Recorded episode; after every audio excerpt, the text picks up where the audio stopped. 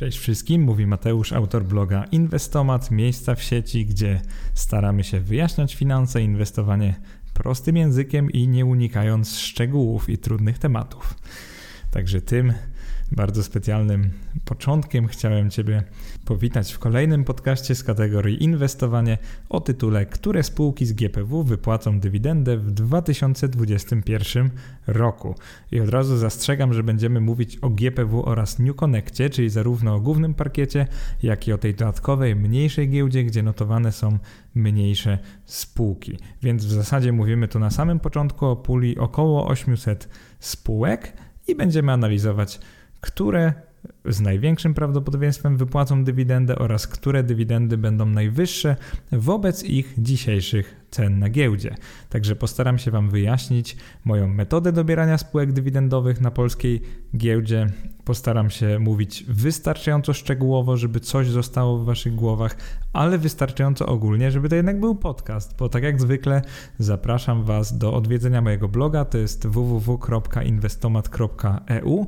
Inwestomat się pisze przez W, jakby co, na pewno mnie znajdziecie w Google'ach i zapraszam do przeczytania tego artykułu, ponieważ tutaj będzie naprawdę dużo dużo tabelek, danych, szczegółów i szczególików, więc jeżeli chcesz dobrze pojąć moją metodę dobierania spółek dywidendowych, to tak naprawdę w pewnym sensie jesteś zmuszona lub zmuszony, żeby ten artykuł przeczytać. Jedno, co mogę Wam na początku obiecać, to to, że będzie warto, będzie naprawdę ciekawie i przede wszystkim efektem tego podcastu oraz artykułu są takie trzy listy. Pierwsza z nich to będzie top 10 dywidendowych arystokratów GPW i New Connect. To jest lista, na której znajdą się te 10 najbardziej zasłużonych spółek dywidendowych, czyli z najdłuższą tradycją, z najlepszymi relacjami inwestorskimi i po prostu to są takie największe pewniaki, które prawdopodobnie będą dalej wypłacać dywidendy ale w ich przypadku nikt nie obiecuje, że te dywidendy będą wysokie wobec ich dzisiejszych cen. I tu jest właśnie ten kruczek.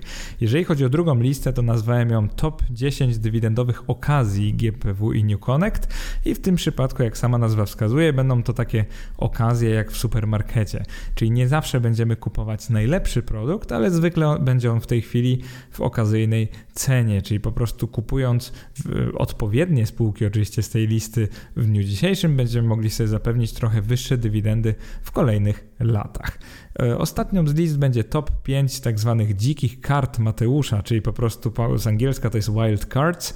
No i mowa tutaj o dzikich kartach, czyli takich spółkach, które nie dostały się do żadnej z dwóch e, list, czyli do tych top dziesiątek, ale mimo wszystko według mnie zasługują, żeby być po prostu nazwane, żeby o nich wspomnieć w tego rodzaju podcaście. Więc dzisiaj właśnie opowiemy sobie typowo o spółkach dywidendowych, o metodzie dobierania najlepszych z nich i moją misją tego podcastu będzie przekazanie Tobie takiej metody, takiej powiedzmy zajawki w języku dzisiejszej młodzieży, która pozwoli Wam po prostu samemu w przyszłym roku czy w jakimkolwiek kolejnym roku wybrać najlepsze spółki dywidendowe do Waszych portfeli. Ten podcast będzie podzielony na kilka części. E, jak dobrze pójdzie, to tylko cztery. Na początku trochę pomówię o mojej metodzie oceny, czyli powiem Wam o tych dużych krokach, które robię. Następnie przejdziemy w te trzy fazy. Pierwsza faza to będzie analiza ilościowa, gdzie spojrzymy na liczby. Druga faza to będzie analiza jakościowa, gdzie już bardziej spojrzymy na traktowanie inwestora przez e, te relacje inwestorskie, czyli te działy spółek, które zajmują się właśnie rozmową, obsługą inwestorów oraz przeanalizujemy odporność spółek na COVID. Czyli w tym przypadku odporność nie chodzi oczywiście o taką zdrowotną, tylko o to, czy jeżeli sytuacja związana z epidemią by się jakoś pogłębiła, pogorszyła, to czy spółki na tym bardzo stracą, czy z dużym prawdopodobieństwem dalej będą wypłacać dywidendę. Więc to będzie ta analiza jakościowa. I od razu zastrzegam, że do analizy jakościowej przejdą tylko te, które przeszły ilościową najlepiej, a wyjściem tej analizy jakościowej będzie nic innego jak lista top 10 dywidendowych arystokratów. Jeżeli chodzi o tworzenie tej listy cenowych okazji, to zrobię ją takimi krokami analizy cenowej, czyli krokiem siódmym, ósmym, tymi ostatnimi, będzie właśnie analiza cenowa, czyli analiza aktualnej stopy dywidendy, czyli wobec dzisiejszej ceny akcji, jak wysoka byłaby dywidenda w ciągu kolejnych lat, gdyby rosła w podobnym tempie jak dotychczas. To jest pierwsze pytanie. A drugie pytanie jest zgoła inne, bo chodzi o to, czy w ciągu ostatnich miesięcy była jakaś okazja, żeby kupić dane akcje o wiele taniej, czyli po prostu będziemy tak hipotetyzować, jeżeli jeżeli będzie kolejny jakiś dołek w przyszłości, to czy być może e, w jakiejś takiej okazyjnej cenie uda Ci się kupić dobre akcje, które zapewnią Ci wysokie dywidendy. Jeżeli chodzi o te dzikie karty Mateusza, to oczywiście one przyjdą e, trochę tak, mm, może powiedzmy nie bez żadnego testu, ale one będą średnie w jednej kategorii, średnie w drugiej, średnie w trzeciej, co daje im tak naprawdę dobrą pozycję całościowo, ale niestety nie załapały się na żadną z list top 10. I też zastrzegam, że ten podcast, to nagranie nie będzie miało takiej samej formy albo formuły jak pozostałe, bowiem w tym przypadku moje nagranie pokryje może jakieś 15% całego artykułu, ponieważ jest on długi i bardzo kompleksowy, więc jeżeli bym do Was mówił o tym wszystkim, co tam zawarłem, to naprawdę obiecuję, żebyście się zanudzili na śmierć. Dlatego postaram się nagrać krótszy, bardzo ciekawy podcast, który zaszczepi w Was te wszystkie pomysły, które chcę przekazać. Natomiast jeżeli chodzi o konkrety, wszystko znajdziecie w artykule, więc w tym przypadku podcast będzie tylko wstępem do artykułu i całej analizy. Więc zacznijmy od e, garści statystyk o dywidendach z tego roku, czyli z roku 2020. Mówimy tutaj o GPW i New Connectie. No i spójrzmy przede wszystkim, ile spółek wypłaciło dywidendę w roku ubiegłym, a ile w tym roku. I te liczby wyglądają następująco. W 2019 dywidendę, czyli podział zysku wypłaciło 203 spółki, wypłaciły 203 spółki z GPW. No i to było około 25% wszystkich spółek tam notowanych. Mówiłem oczywiście, oczywiście o GPW i New Connectie. Jeżeli chodzi o rok 2020, to póki co dywidendę wypłaciło 156 spółek, czyli zauważcie, że mamy tutaj spory spadek, jakąś jedną czwartą, czyli część spółek zdecydowała się lub była nawet zmuszona, tak jak banki przez KNF, do niewypłacania dywidendy, czyli po prostu te spółki wolały zostawić sobie zysk z roku ubiegłego na tak zwany kapitał zapasowy, żeby w razie czego móc finansować nim swoją bieżącą działalność na przykład. I oczywiście w tym przypadku pamiętajcie, że być może wypłacą ten zysk w przyszłych latach, więc oczywiście może się zdarzyć, że dywidenda w jednym z przyszłych lat będzie wyższa niż taka zwykła tylko za ten rok, na przykład bieżący i przyszły. Więc jest taka możliwość, ale oczywiście jest też taka możliwość, że te spółki są w prawdziwych tarapatach i nawet przez wiele przyszłych lat nie będą ich wypłacać. Także od razu zastrzegam, że jednym z głównych kryteriów będzie historia i ta nieprzerwalność wypłaty dywidendy. Kolejna garść statystyk to wśród spółek, które zdecydowały się wypłacić w tym roku dywidendę, jej przeciętna wielkość wynosiła, uwaga, uwaga, aż 36% więcej niż w roku 2019. To jest taka ciekawostka. Mówię przeciętna, czyli po prostu zsumowałem wszystkie dywidendy e, z tego roku na akcje z, z tymi z zeszłego, no i mniej więcej różnicą było 36%. To jest taka ciekawostka dla wszystkich zainteresowanych.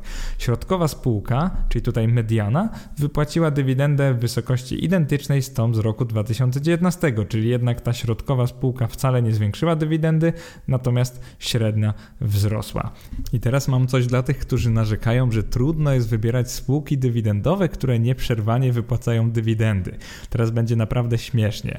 A więc wyobraź sobie, że jest takie elitarne grono 47 spółek, które w latach 2009 do 2019, czyli przez ponad 10 lat, nieprzerwanie wypłacały dywidendę. I w tej grupie tylko 12 z nich, wyobraź sobie, nie nie wypłaciło jej w roku 2020. Oznacza to mniej więcej tyle, że gdybyśmy po prostu wzięli cały koszyk tych spółek i zainwestowali we wszystkie, no to 75% z nich wypłaciłoby dywidendę także w tym roku. Czyli gdybyśmy byli takim mini ETF-em i powiedzmy, że one średnio wypłacają jakieś 5% dywidendy brutto, oczywiście wątpię w to, pewnie one są dużo niższe, no ale mniejsza, oto, to byśmy dalej mieli e, wypłaconą dywidendę w wysokości jakichś tam 3,5 Czyli prawda jest taka, że wcale nie było tak trudno wybrać spółki, która również w tym trudnym roku wypłaciły dywidendę. Jeżeli trochę rozluźnimy te kryteria, czyli poszukamy spółek, które wypłaciły dywidendę nieprzerwanie w ciągu 5 lat, czyli liczba tych spółek skacze z 47 do 75, podkreślam na 800, czyli prawie 10% wszystkich firm notowanych na GPW i New Connect. Jeżeli dalej luzujemy kryteria, no to aż 96 spółek wypłaciło dywidendę w każdym z ostatnich trzech lat, czyli zarówno w tym roku, jak i dwa poprzednie lata, czyli tak naprawdę jedna ósma spółek z GPW i New Connecta wypłaciło dywidendę w tym roku oraz dwóch poprzednich. Także prawda jest taka, że wcale nie było tak trudno dosłownie strzelić bez żadnej wiedzy tego, które spółki wypłacą dywidendę, także w tym roku. I zaraz Wam wyjaśnię, dlaczego właśnie od tego zaczynamy całą analizę. Ale jeszcze kilka słów o roku 2020 na rynku dywidendówek. Jeżeli chodzi o najgorsze branże, czyli te, w których najwięcej spółek przerwało wypłaty dywidend, to najgorszy jest zdecydowanie handel detaliczny. Tutaj głównie wiadomo odzież i tak dalej. To jest 8 z 10 spółek przerwało wypłaty. Jeżeli chodzi o motoryzację, to aż 3 z 6 spółek przerwały wypłaty, a jeżeli chodzi o media i banki, to w obydwu grupach jest to identyczna proporcja. 3 z 7 spółek przerwały wypłaty, zarówno wśród mediów, jak i banków, więc jest to naprawdę nie najlepsza statystyka. Jeżeli chcecie te branże, które najbardziej zostały jakby ominięte, takie oszczędzone przez koronawirusa, to jest to handel hurtowy. 0 z 9 spółek przerwało wypłaty dywidendy, także wszystkie kontynuowały. Handel ogólnie jest to 0 z 7 spółek oraz usługi finansowe 0 z 6 spółek. I podkreślam, że usługi finansowe to nie są banki, tu mówimy o raczej takich okołobankowych spółkach i wszystkie z nich wypłaciły dywidendę. Także to może być dla Ciebie bardzo ciekawe. Teraz bardzo krótko postaram się omówić moją metodę doboru spółek dywidendowych i zauważcie, że to jest większość całego wpisu, więc jak już to 15%, czyli podcast przesłuchacie i pójdziecie do wpisu, to ja Wam teraz pokrótce opowiem o czym jest wpis i na czym się koncentruję w każdej z faz. Teraz tak jak Wam mówiłem, cała analiza ma trzy takie większe fazy. Pierwsza to jest analiza ilościowa, czyli tutaj patrzę na liczby. I teraz co mam na myśli, jeżeli chodzi o liczby? Przede wszystkim zaczynam od historii wypłaty dywidend i tak naprawdę cały ranking spółki w przyszłości będzie zależał właśnie głównie od tej historii. I teraz dlaczego historia wypłaty jest dla mnie taka ważna? Po pierwsze dlatego, że tak jak na początku wam pokazałem, cała jakby prawdopodobieństwo wypłaty dywidendy spółki bardzo mocno zależy od tego, jak często i jak długo ona wypłacała tą dywidendę w przeszłości. I teraz sceptyczni mogą powiedzieć, no ale Mateusz, co za różnica, czy spółka wypłaca dywidendę od 20 lat, czy od 3 lat, jeżeli może mieć gorszy rok. No i będziecie mieli, mieli rację, ale ja mam rację w tym, że statystycznie dużo większe jest prawdopodobieństwo, że spółka, która ma taką 10-letnią historię dywidend, znowu ją wypłaci, a nawet jeśli w ciągu jednego roku nie wypłaci dywidendy, to że wróci do wypłat, jeżeli już tylko będzie miała lepszy rok, na przykład za dwa lata. Więc to są po prostu fakty. Więc dlatego zaczynam od historii wypłaty dywidendy. Tutaj najwyżej w tym całym rankingu będą właśnie startować spółki z wieloletnią historią, trochę niżej będą startować spółki, które mają trochę krótszą historię, natomiast z trzeciego miejsca pozwolę wystartować nawet spółkom, które nie wypłaciły dywidendy w tym roku, czyli w 2020, ale mają, że tak powiem, nieskazitelną i długą historię poprzednich lat. Czyli zauważcie, że pozwalam w tym całym wyścigu, że tak powiem, wziąć udział także spółkom, które wypłacały kiedyś dywidendy, ale przerwały na razie tylko na ten jeden rok, także dopuszczam takie spółki do całego rankingu. I teraz z tych miejsc czwartego i piątego, czyli z takich gorszych trochę punktów, będą startować spółki, które dopiero od niedawna wypłacają dywidendy, no ale wyglądają na dość przyszłościowe, więc pozwalam też takim spółkom, które dosłownie wypłaciły dywidendę w ciągu tylko dwóch lat, również wystartować w tym konkursie. Także robię to po to, żeby nie było tu tylko takich starych, że tak powiem, zdziadziałych spółek, które już możecie podejrzewać, że niedługo niedługo będą kończyć działalność, ale też takie młode stosunkowo, jeżeli chodzi o świat dywidend spółki, które po prostu są dość obiecujące. I teraz to jest krok pierwszy, czyli historia wypłaty dywidendy. Krok drugi to będzie wskaźnik wypłaty dywidendy. Ci z Was, którzy rozumieją to słownictwo, y, po angielsku to jest po prostu dividend, dividend payout ratio. I to jest nic innego jak to, ile procent zysku spółka wypłaca w dywidendzie, czyli ile procent zysku netto tego, co już po podatku zostaje spółce do dyspozycji, spółka wypłaca każdego roku w dywidendzie. No i tutaj możecie się domyślić, że będę najwyżej oceniał te, które historycznie wypłacają y, dużo, duży procent zysku oraz robią to stabilnie i przewidywalnie, czyli nie skaczą w jednym roku z 90% zysku, a w, w innym na przykład na 10% zysku, bo to nie jest poważna polityka dywidendowa. Więc będę bardzo cenił spółki, które wypłacają stabilnie od wielu lat zysk w podobnej mierze oraz te, które zwiększają ten wskaźnik wypłaty dywidendy, czyli z roku na rok czują się bardziej pewnie i także mogą swoim akcjonariuszom wypłacać coraz większy udział z zysku.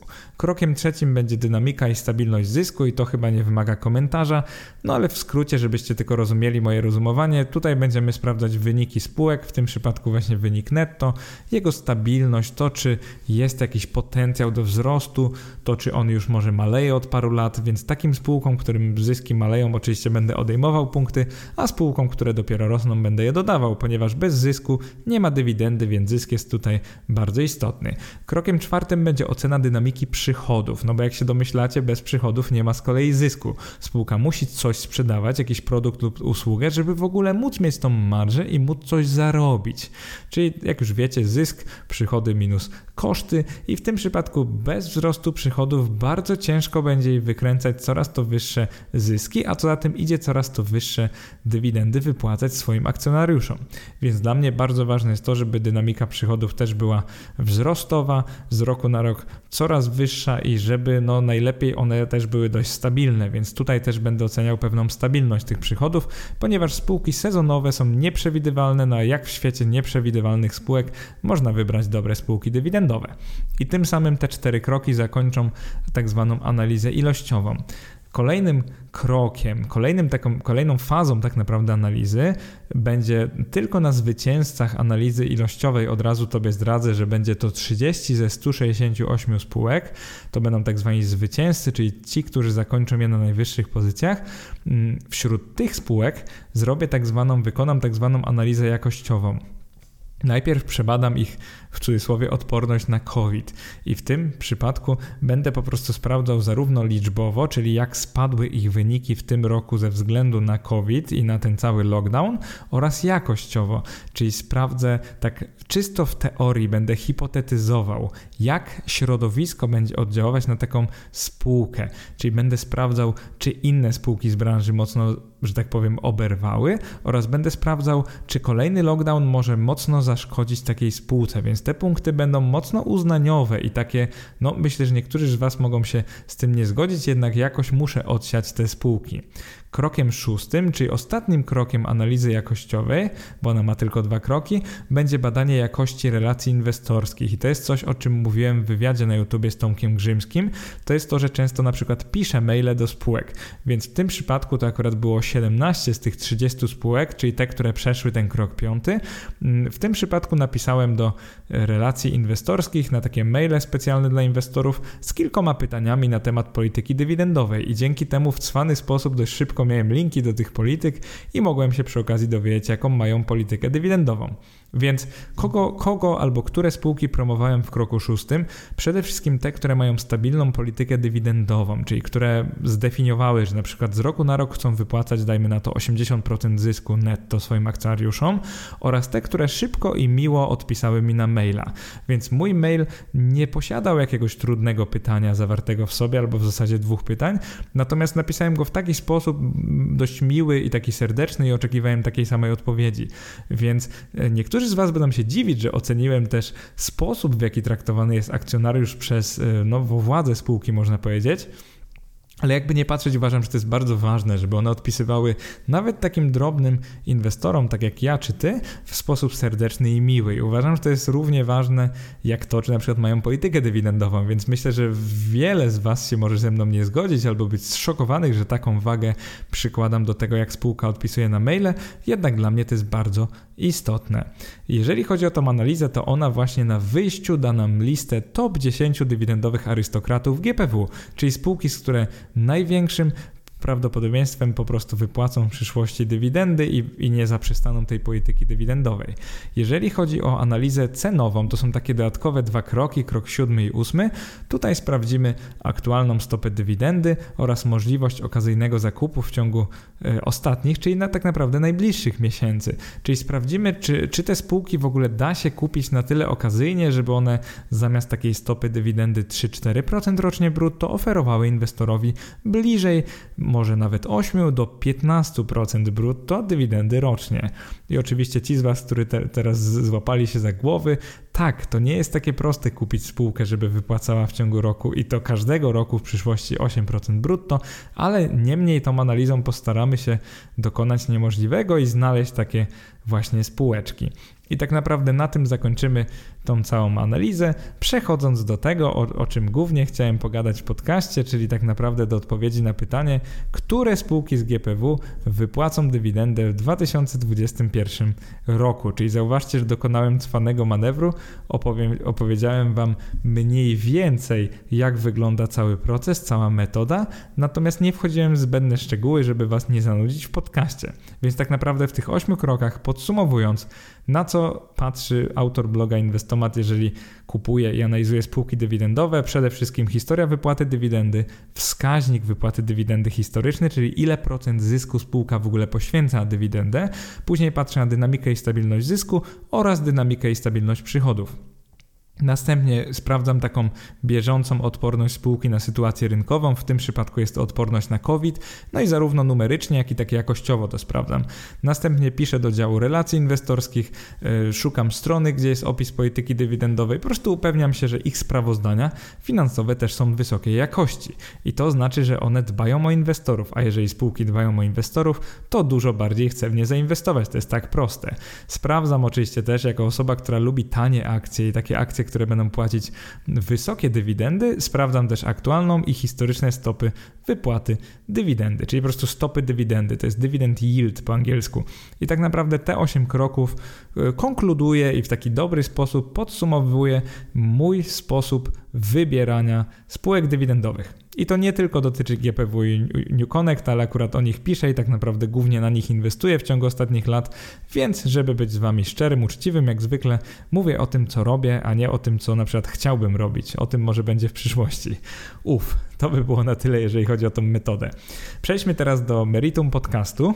Podkreślam, we wpisie jest dużo więcej, tam macie szczegóły i szczególiki, a w podcaście spróbuję Wam tylko odpowiedzieć na pytanie, które spółki z GPW wypłacą dywidendę w 2021 roku, czyli podsumuję trochę, jak wypadły te, te trzy rankingi, o których Wam mówiłem. I na sam początek, żeby dodać smaczku, w tym podcaście to obiecam Wam jedną rzecz. Za rok zamierzam rozliczyć sam siebie, bo dokonałem takiego zakładu. W podsumowaniu wpisu możecie znaleźć taki mały zakładzik z mojej strony, brzmiący następująco. Zakładając, że w kolejnych 12 miesiącach nie będzie gigantycznego krachu na giełdzie, sądzę, że przynajmniej 15 z opisanych 25 spółek wypłaci w 2021 roku dywidendę swoim akcjonariuszom. I teraz za rok zamierzam to sam rozliczyć. Wy oczywiście możecie mi przypomnieć, jeżeli zapomnę. I też zamierzam podać stopę dywidendy, którą akcjonariusz otrzymałby z inwestycji z każdą z tych spółek. Także zamierzam użyć tak naprawdę tej całej metody i za rok rozliczyć te wyniki, czyli to, co ona wypluła, że tak kolokwialnie powiem. Więc, żeby nie było tutaj, że jestem gołosłowny, za rok zamierzam to zrobić. Oczywiście nie można niczego obiecywać nikomu i tak jak w każdym wpisie, pod, pod każdym artykułem macie wyraźnie, że nie jest to żadna rekomendacja. Jako amator tym bardziej nie mogę takich dawać. Jednak w tym artykule stwierdziłem, że mogę zamieścić Wam to, co wypluła w tej chwili ta moja metoda, czyli wyniki właśnie mojej metody. Więc zacznijmy od top 10 dywidendowych arystokratów GPW i New Connect. Tu są te spółki, które zwyciężyły zarówno w analizie ilościowej, jak i jakościowej i po prostu znalazły się najwyżej w całym rankingu. Te spółki po kolei to jest Neuka, Aseco Poland, Aseco Southern Eastern Europe, czyli to taka podfirma e, dużej Aseco, CES, PGS Software, Grupa Kenty, Aseco Business Solutions, czyli kolejne Aseco i firma SA, Kaspar Asset Management i Playway SA. Niektórzy z Was będą zdziwieni, bo w tym gronie jest spółka z małego rynku, czyli z New Connect. Jest to właśnie Kaspar Asset Management. Szczerze mówiąc, sam byłem zdziwiony, że tam się e, znalazła. Jeżeli chodzi o pewne inne spółki, też byłem zdziwiony, na przykład jeżeli chodzi o Playway, bo jak spojrzycie sobie stopę ich dywidendy, czyli ta, tą analizę cenową, no to jest ona dość mało imponująca. No, tak samo historia wypłaty dywidendy jest mało imponująca. Natomiast ta spółka ma tyle takich innych plusików, że aż ciężko by jej nie zakwalifikować do potencjalnych arystokratów dywidendowych kolejnych lat. Więc zasadniczo, jeżeli chodzi o te spółki, każda z powyższych 10 spółek wypłaca dywidendę od ponad roku, ale prawdziwymi, że tak powiem, dinozaurami dywidend są Aseco Poland, Grupa Kenty i Neuka.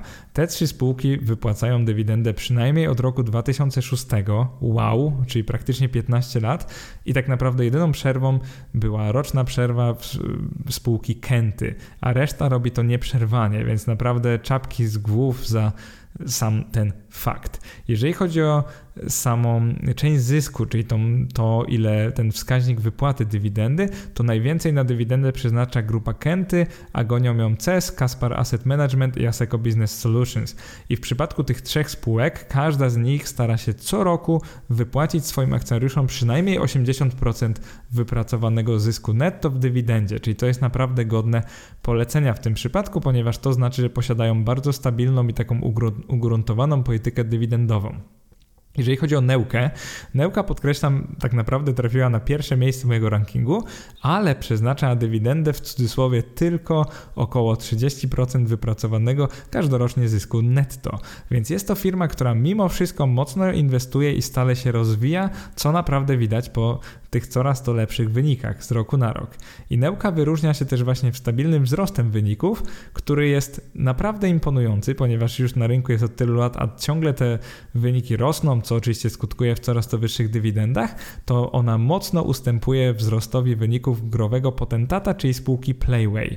I o Playway, jeżeli chodzi o dywidendy, to powiem Wam tylko tyle, że po obecnej cenie, czyli około 500 zł za akcję, bo ja to nagrywam parę dni przed publikacją, więc teraz może być dużo wyższa lub niższa, pamiętajcie, to po, po niższej cenie byłaby to świetna spółka dywidendowa na długie lata, bo mają dobry model biznesowy i działają w przyszłościowej branży growej.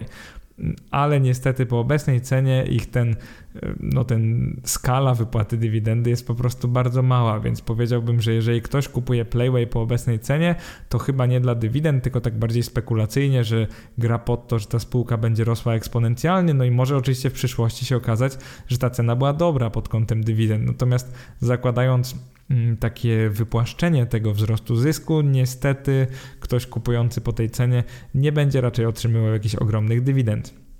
I takim cichym bohaterem tego rankingu jest E, dość mała mimo wszystko spółka Kaspar Asset Management, która od lat prężnie zwiększa swoje wyniki finansowe i stara się corocznie wypłacić dywidendy akcjonariuszom. E, o nich się tak naprawdę mało mówi. Zauważyłem, że na żadnych listach top dywidend nie ma tej spółki, natomiast moje filtry, moje kryteria przepuściły ją przez te wszystkie e, poziomy nie bez powodu, o czym chciałem Wam tutaj powiedzieć. Jest jeden taki trup w szafie, jeżeli chodzi o właśnie CSR, czyli Caspar Asset Management. E, to jest niezdefiniowana polityka dywidendowa i jednak dość krótka, bo siedmioletnia historia wypłat. I też nie zachwyca w tym przypadku aktualna stopa dywidendy, więc jeżeli byście kupili ją za dzisiejszą cenę, po dzisiejszej cenie, no to nie otrzymacie zbyt wysokiej dywidendy. I jeżeli chodzi o dywidendowych arystokratów i obecną cenę, to tak naprawdę mm, jedyne takie dość okazyjnie wyceniane spółki tutaj to jest firma CES, to jest ten czeski producent energii i grupa Kenty, bo one jako jedyne oferują około 5% takiej spodziewanej dywidendy rocznie brutto w przyszłości przy obecnych cenach.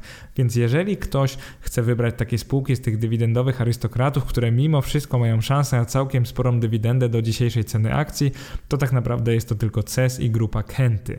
Wszystkie inne z tych spółek e, raczej po dzisiejszych cenach wypłacą dużo niższe dywidendy, więc poza tym, że tak naprawdę prawie na pewno otrzymacie te dywidendy, no to jakby szału nie ma, jeżeli chodzi o ich wysokość. No chyba, że czegoś nie umiem przewidzieć i jakaś z tych spółek będzie miała eksponencjalny wzrost zysku netto i jeszcze, żeby tutaj zrobić mojej analizie na złość, wypłaci ogromną dywidendę w przyszłym roku, ale to tylko lepiej, bo znalazły się one jakoś na tej liście. Więc jakby nie patrzeć, to nie jest wcale tak źle dla mnie, że się myliłem co do może miejsca na liście, może powinny być w liście, na liście dywidendowej okazji, ale jednak znalazły się na arystokratach, więc zobaczymy jak wyjdzie. Teraz, żebyście zrozumieli różnicę między tymi dwiema listami, bo zaczynamy mówić o dywidendowych okazjach GPW. Okazjach to jest tak, trochę schodzimy z jakości, ponieważ ta analiza ilościowa w tym przypadku już tutaj nie dała dobrych rezultatów, więc nawet nie wykonywałem analizy jakościowej dla tych spółek, a przynajmniej dla większości z nich. Natomiast w przypadku każdej z nich obecna ta bieżąca stopa dywidendy, czyli przy obecnej cenie, jaka jest spodziewana dywidenda w przyszłych latach, jest naprawdę bardzo wysoka. I tutaj akurat będzie będziemy szli kosztem historii wypłaty dywidend, ale będziemy bardziej patrzeć na przyszłość i na taką trochę nadzieję, więc to jest bardziej jednak dla takich dywidendowych spekulantów, bym powiedział, i zaraz zrozumiesz dlaczego. Na liście znalazły się następujące spółki w takiej kolejności od pierwszej do dziesiątej: Interrail Lietuva, y, PCC Rokita, Dektra, Maxcom, Eurotax, EMC, EMC to się nazywa Industrial Milk Company, jeżeli dobrze pamiętam, Echo Investment, Develia, kiedyś nazywała się LC Corp, Grupo Santander, czyli po prostu Santander oraz Talex SA. I te 10 spółek znalazły się właśnie na mojej liście. Zauważcie, że jest tu sporo reprezentantów New Connecta w tym przypadku. Z tego co kojarzę, przynajmniej 3 spółki tutaj są z New Connecta, jeżeli nie 4. Ale nie chcę Was wprowadzać w błąd, więc możecie sami sprawdzić. I teraz pozwólcie, że trochę opowiem o tych spółkach i wyjaśnię, o co w nich chodzi. Przede wszystkim od razu zastrzegam, że to są spółki mało płynne. Jest tu sporo New Connecta, więc w ogóle szansa, że uda Wam się kupić dużo akcji tych spółek jest dość nikła, a przynajmniej, że uda Wam się kupić te akcje i nie poruszycie ceny, że nie pójdzie ona do góry.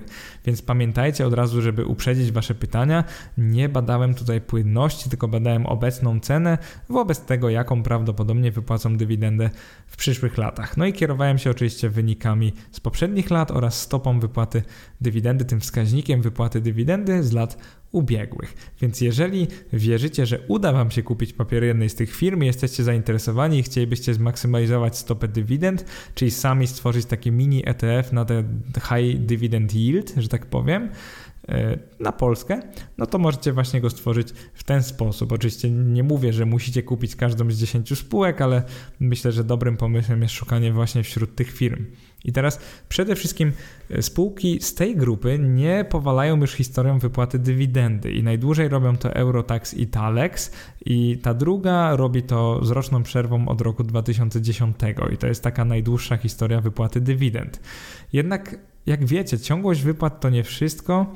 E, tak długo jak e, polityka dywidendowa firmy jest na poważnie, a tutaj w tej kategorii świecą prawie wszystkie spółki. I teraz, jeżeli ja mówię, że polityka dywidendowa jest na poważnie, to oczywiście chodzi mi o ten wskaźnik wypłaty dywidendy, czyli że odpowiednio wysoką część zysku każda z tych spółek przeznacza na dywidendę. I tutaj jest naprawdę niesamowicie, bo wskaźnik wypłaty dywidendy w wysokości 85% to jest zwyczajnie norma w gronie tych spółek. Przykładowo, Dektra od lat wypłaca praktycznie cały wypracowany zysk swoim akcjonariuszom. Podobnie robi Interrail Lietuva. Tak naprawdę wypłacają prawie 100% w każdym z ubiegłych lat. W tym roku było to chyba trochę mniej, bo chcieli sobie zostawić na kapitał zapasowy. Do pewnego momentu podobnie robiła PCC Rokita, która jednak od dwóch lat wypłaca już cudzysłów tylko 70% zysku netto w dywidendach. To dalej jest bardzo dużo, no ale jednak mniej niż kiedyś. I dywidendy od firmy Develia, czyli kiedyś LC Corp oraz Maxcom są bardzo skoczne i czasami wynoszą 0,3, czasami 1, czyli czasami 30% dywidendy, a czasami 100% zysku. Czyli po prostu ciężko jest przewidzieć, ile w danym roku te spółki wypłacą, co może oczywiście budzić pewne podejrzenia co do ich stabilności polityk dywidendowych, więc tutaj zapala się pewna lampka, że no szansa w przyszłych latach jest taka, jest wysoka, ale bardzo skoczna.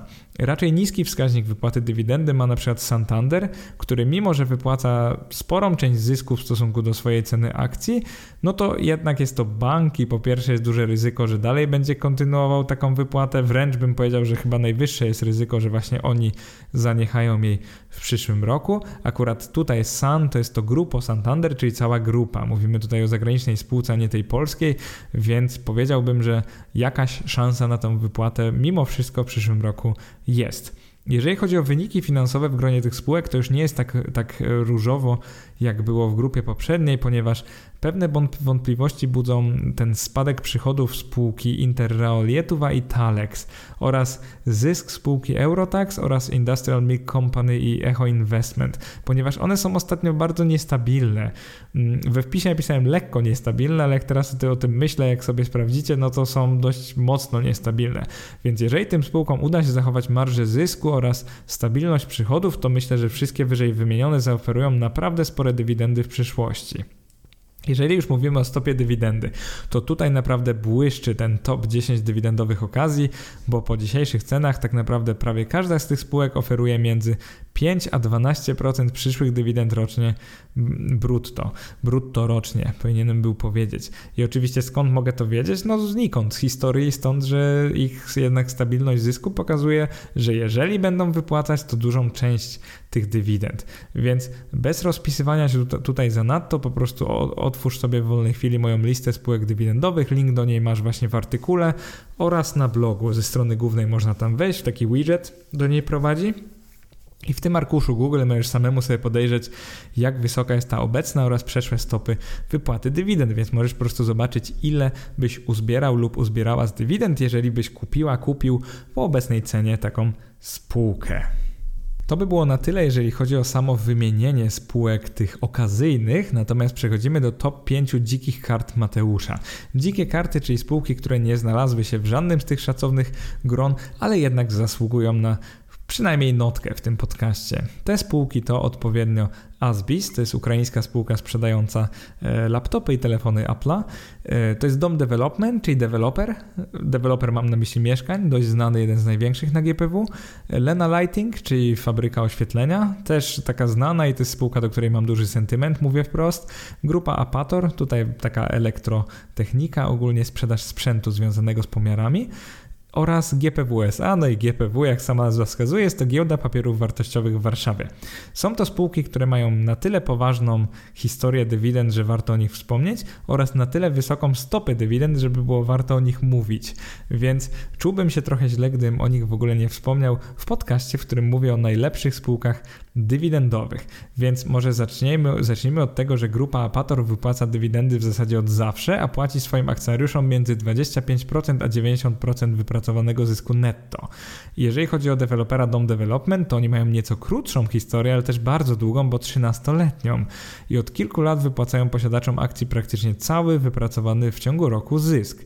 Oczywiście branża deweloperska jest trochę ryzykowna teraz, ciężko jest powiedzieć, jak COVID na nią wpłynie, więc w pewnym sensie tutaj się powinna lampka zapalić. Tobie, drogi słuchaczu, czy na pewno te dywidendy będą stabilne i wysokie? No to już czas pokaże. Jeżeli chodzi o tą fabrykę oświetlenia, czyli Lene Lighting, ona może się poszczycić długą historią dywidendy, ale nie tak długą, nie 13-letnią jak Dom Development. Ale powiedziałbym, że jeżeli chodzi o jakość jej dywidendy, to jest naprawdę nieźle, ponieważ w tej chwili jest to około 4-5%, tak jak wszystkich innych spółek wymienionych przeze mnie. Natomiast w ostatnich miesiącach zarówno Lene, jak i Dom Development i Asbis dało się kupić na tyle tanio, czyli na takich dołkach, żebyście mogli zagwarantować sobie 10-15% dywidendy w każdym roku w kolejnych latach. Oznacza to, że kursy ich akcji są trochę skoczne, czyli inwestorzy mogą nie do końca ufać im ich zarządom, natomiast z drugiej strony w taki pozytywny sposób oznacza to, że może być niezła okazja, żeby je gdzieś tam nabyć w przyszłości. Więc sugerowałbym monitorować te akcje. Nie mówię, że są one jakieś najlepsze w tej chwili, natomiast mówię, że mogą one być fajną okazją w przyszłości. I na koniec, co jest bardzo ważne, wspomnę, że sam posiadam obecnie papiery przynajmniej 5 z opisanych 25 spółek, co może wpłynąć na sposób, w jaki o nich mówię i piszę. To jest bardzo ważne, bo tego wymaga polskie prawo, tak zwany paragraf o zapobieganiu manipulacji kursem akcji, także zachęcam Was do własnych analiz, zanim podejmiecie jakieś pochopne ruchy, bo ktoś w internecie Wam powiedział, jakie spółki według niego mogą wypłacić dywidendy.